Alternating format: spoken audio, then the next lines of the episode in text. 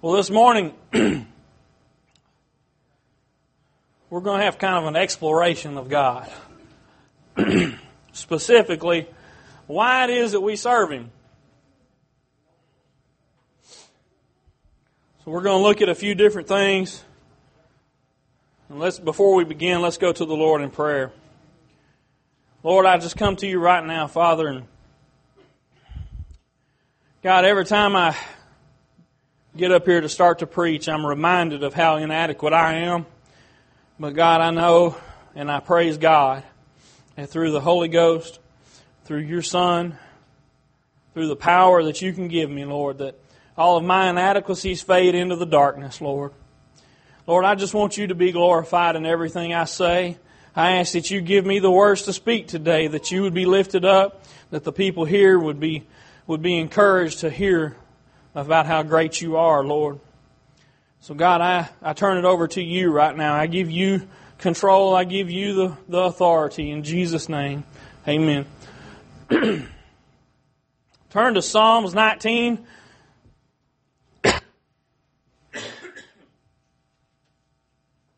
I've got a, a, few different scriptures I want to share with you today, but let's start in Psalms 19, verse 1. The heavens declare the glory of God, and the firmament showeth his handiwork. So, who is God? There's many different ways that he's described in the Bible. Uh, he's, he's given many names in the Bible. And those names are all uh, indicative of a different characteristic of God. But we know him as I am. It's how he revealed himself to Moses. And that name alone says a whole lot. Not only does it speak to his, his uh, eternal nature, how he's ever present, past, future, present. He always was, always will be. He's I am. That's what that means. But it also speaks to his greatness altogether. I mean, it, it's all inclusive. It, you really couldn't come up with a better name for God because He's everything that you need. Everything that you can't even conceive, conceive of is Him, right? That's, that's why He's called I am. You think of it and it's God, right? He's also called, Jesus was called the Alpha and Omega, the first and the last. Once again, it tells you about His eternal nature, how He was before we ever were, and He will be after we're gone. He's all powerful. Another word for that is omnipotent. He's all knowing or omniscient. He's everywhere at any time. He can be everywhere all the time. He's omnipresent. There's so many different things you can say about God. I, we couldn't even begin to scratch the surface today trying to describe God to somebody that didn't know Him. So who is God? Well, He's everything I need. Things I don't even know I need, he, He's already got in store. He's everything I can dream of. That's who God is to me. Why do I serve Him? I serve Him because He's greater than anything I can imagine. I serve Him because I can't set limits on Him. I serve Him because He, He is worthy to be served and praised. He deserves the honor and glory. He didn't elevate himself to some kind of status like a man. He just is what he is and he's worthy of praise because of that. He didn't have to work and strive to get elevated or voted into a position. He didn't conquer anything to become what he is. He just is what he is. He is the great I am. He's worthy to be praised. He's, he deserves our service. Why do you serve Him? Ask yourself that question today. Why do you serve God? Do you serve Him the way He deserves to be served? What does it mean to serve God? It means to do His bidding, follow His command, do His will. I guarantee you, most of the time, My kids serve me. They do what I tell them to do. Sometimes they get out there and do their own thing. And a lot of times there's penalties to pay for that, right? There's penalties for me to, to for me to pay when I don't serve God the way He requires me to serve Him. Did you hear what I said? He requires me to serve Him. Does that mean I have to do it? No. He requires it of me nonetheless. That's how great God is. You see, He can demand that kind of thing from me, and I can't really argue with it. Because He's right. He's just. He's faithful. He's righteous. Anything you can think of, this word tells about. So that's what this Bible does is it, it describes the character of God. You know another reason I serve Him? Because of what He did for me. What did He do for you? Let me share another scripture with you. A couple scriptures, actually. Romans 8 and 3 says, For what the law could not do, the law couldn't help me. The law couldn't save me or redeem me. The law couldn't cover my sin. For what the law could not do, in that it was weak through the flesh, my flesh, God sending His own Son in the likeness of sinful flesh, and for sin, condemned sin in the flesh. That's what He did for me. He came in a body that looks like mine, but He was so much greater. He overcame sin. He proved that you could live a life without sin. But in doing so, he, he also showed us that we couldn't do it on our own because we're not God. We just don't have that in us, right? We have nothing but inadequacies, nothing but failures. Every time we turn around, we're born into this sinful nature. The law couldn't do anything for us, but what did Jesus do? Listen, God stepped down out of eternity for a brief moment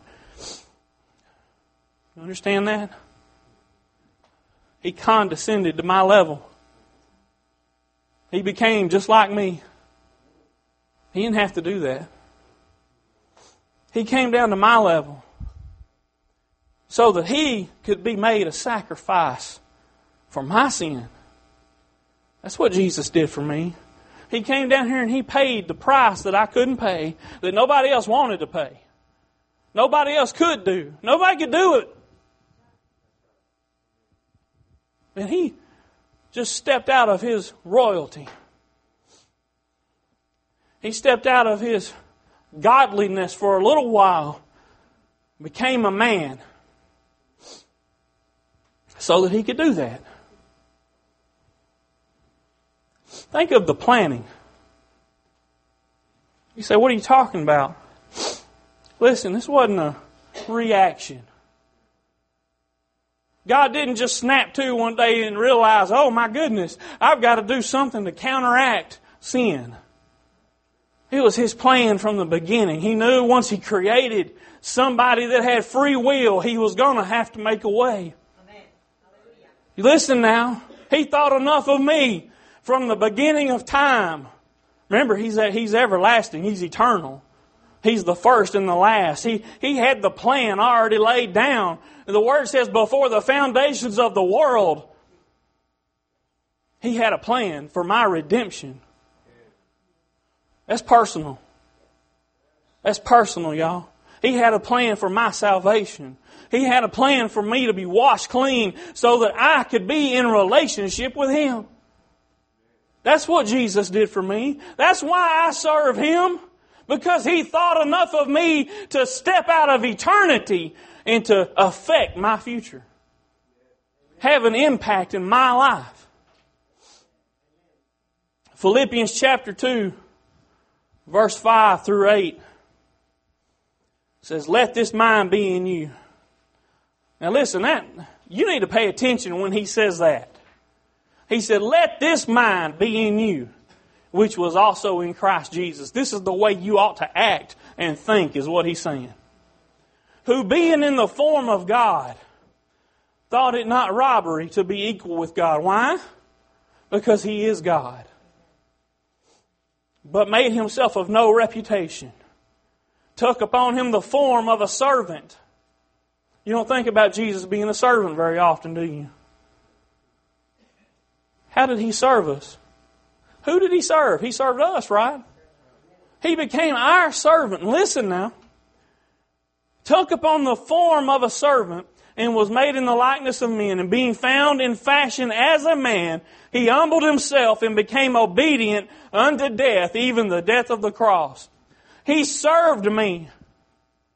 He became my servant. He humbled himself to such a degree that he took my punishment.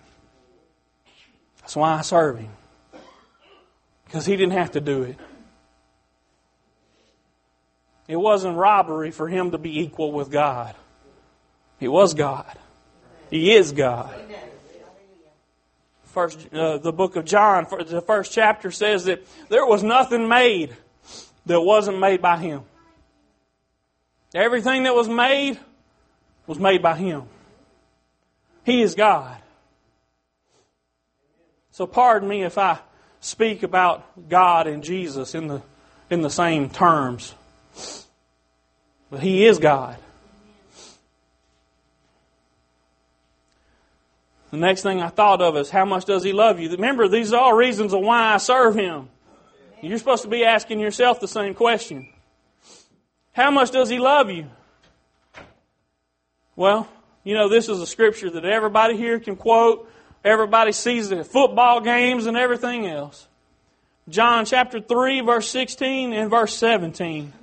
And I want you to really listen to these words because you may can quote them, but there's been time after time that I could quote a scripture and I realized later on I didn't fully understand what it meant.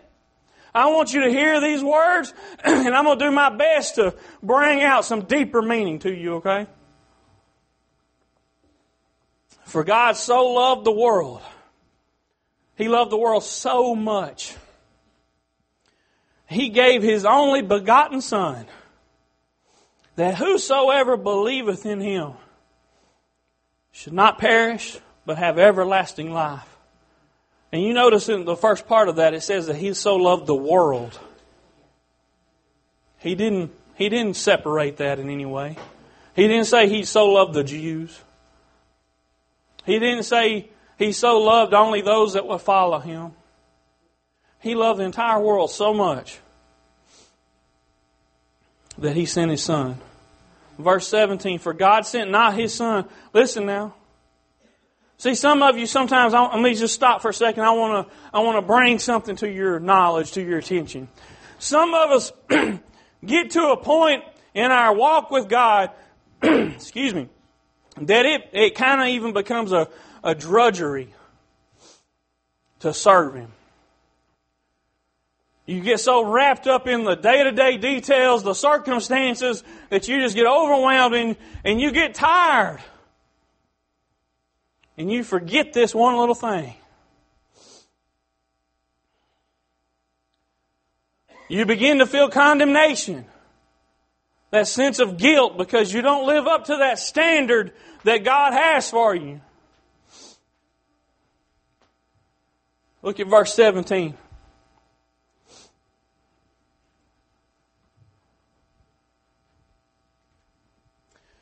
God sent not his Son into the world to condemn the world, but that the world through him might be saved. Jesus didn't come to condemn you. Jesus didn't come and live a perfect life so that you'd feel bad about yourself and, and never do anything good because you're not worthy. He came to give you life. He came to give you life more abundantly. That you could live a victorious life. I want you to remember that the Word tells you that you are made more than a conqueror through Jesus Christ. You are a victor. The battle has been won. That's why I serve Him. I serve Him because not only did He come and save me from myself and from my own sin, but He came and gave me victory. He gave me the, not only redemption, but He gave me sanctification. He justified me through His own righteousness. His righteousness is put on my, my account, and it's not my righteousness that makes me anything, it's His righteousness.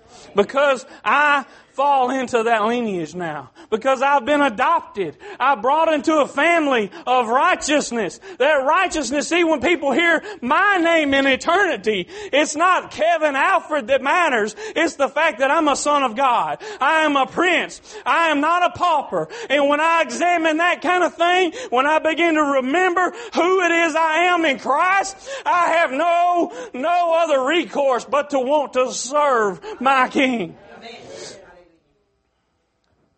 That's what He did for me. That's how much He loved me. He stepped down out of eternity. He took, He took away, listen, He still bears those scars today. When I see Him someday, He's still going to have those scars. You know why He still has them? Because He chooses to have them.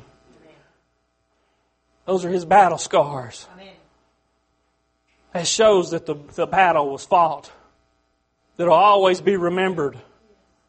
It's a, it's a memorial to what he did. If you walk up and tell somebody, man, I got in a bad fight the other day, and they look at you and say, well, you look normal. I don't see any anything wrong with you. Was this in your dreams? But if they look at you and they see just scratches and cuts and bruises, they don't even question you. They believe what you say, what you're saying. Y'all listen, Jesus still bears the evidence of what happened. It's an eternal testament to not only what happened to him, but what he did for us. That's why I serve him, y'all, because he's so awesome because He's so wonderful. At any point in time, He could have just spoke the word and it would have ended. But He finished the work. When He was on the cross, He waited till the last minute when it was all done. He said, It's finished. He completed what He came to do. He didn't chicken out. Y'all, I know a lot of people that would have chickened out. I know some that may have went through part of the punishment they would have gave in. You know, we, we watch movies and we see all sorts of dramatizations of what his crucifixion was like. And you know, I don't know how accurate they are. I don't know how close they are to the real thing. Some of them may even overdo it. I don't know. But I know it was awful. And the thing that really encourages me, the thing that makes me want to serve Him more, is that He did it for me. It wasn't just a, it wasn't just some thing He did that kind of blanketed the entire world and He didn't have no thought of, of the individuals. Listen, He thought about me.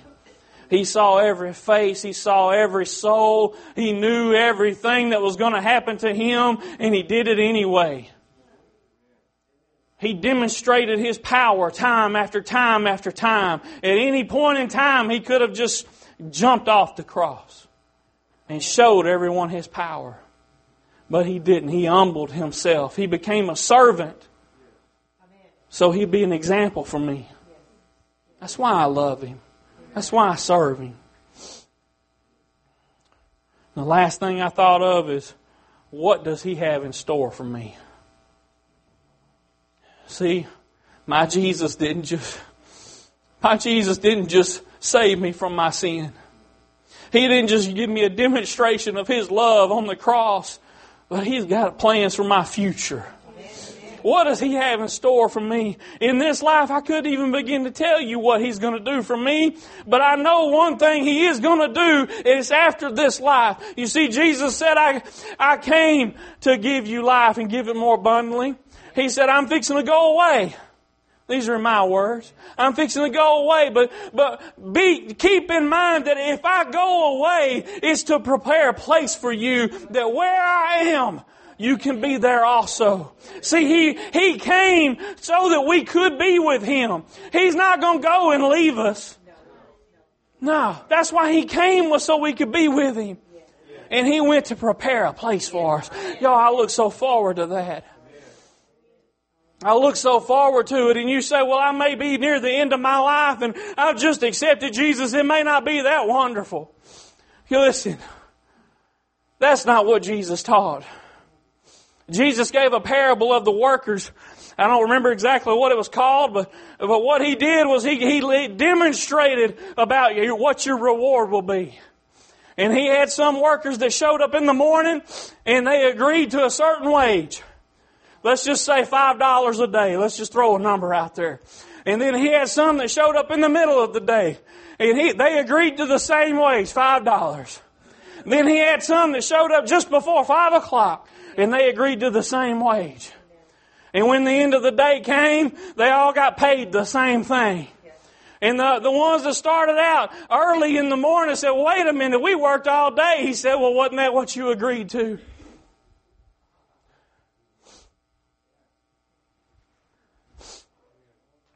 See, it don't matter when you come. I'm not trying to encourage you to stall. I'm not trying to encourage you to wait him out. But what I'm telling you is that great is your reward. Listen, there is eternity to be had. He didn't come just for your salvation.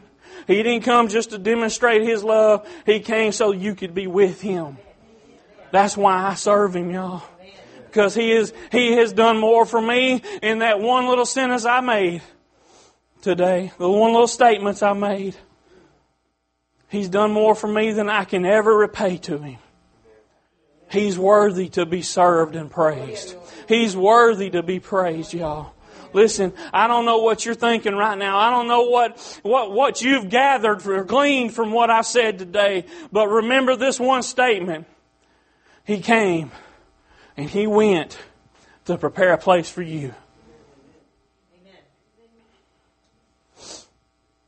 So what are you going to do with it? Remember, I asked you, told you to ask yourself a question. Why do you serve Him? And do you serve Him the way He deserves to be served?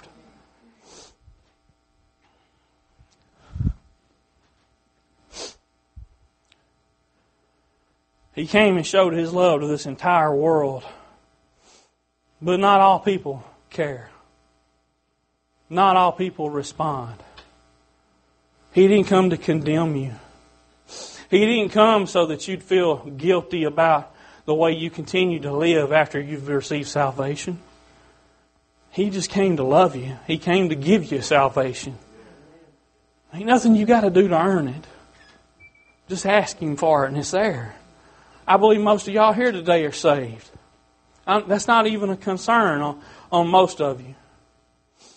But I want you to leave here knowing He's got something in store for you. And it's wonderful. Paul said that the, the, the trials and tribulations of this life don't even compare to the glory that's going to be in eternity. They don't even compare. You may think you're going through terrible things right now, but that's the thing that keeps me going. That's the thing that keeps me wanting to serve Him. Because I remember not only what He did in the past, but I remember what He's going to do for me in the future. See, He has a plan for you. Over in Jeremiah, it says that He knows His thoughts towards you, that they're for good and not for evil, to give you an expected end. You know what that means? It means He thinks enough about you to, to plan out your ending. He thinks enough about you that, that you can find comfort in knowing God has your future in control. Amen. That's how much He cares about you. There ain't no reason to be down. There ain't no reason to beat yourself up. All of us fail. Turn back to Jesus. Turn back to Him right now. It's not too late. Some of y'all sitting here today may find yourself at a point in your life where you say, I ain't really served God the way I should. I, am going to add my hand to that. I hadn't served God the way I should. But it's not too late. You can turn to Him right now and say, Jesus, I'm sorry, but I want to serve you. I love you. Thank you for what you did. See, that's my point today. My whole purpose in being here today is to remind you of what He's done, who He is, and what He's going to do. He's got you in mind. I guarantee you He's speaking to your heart right now.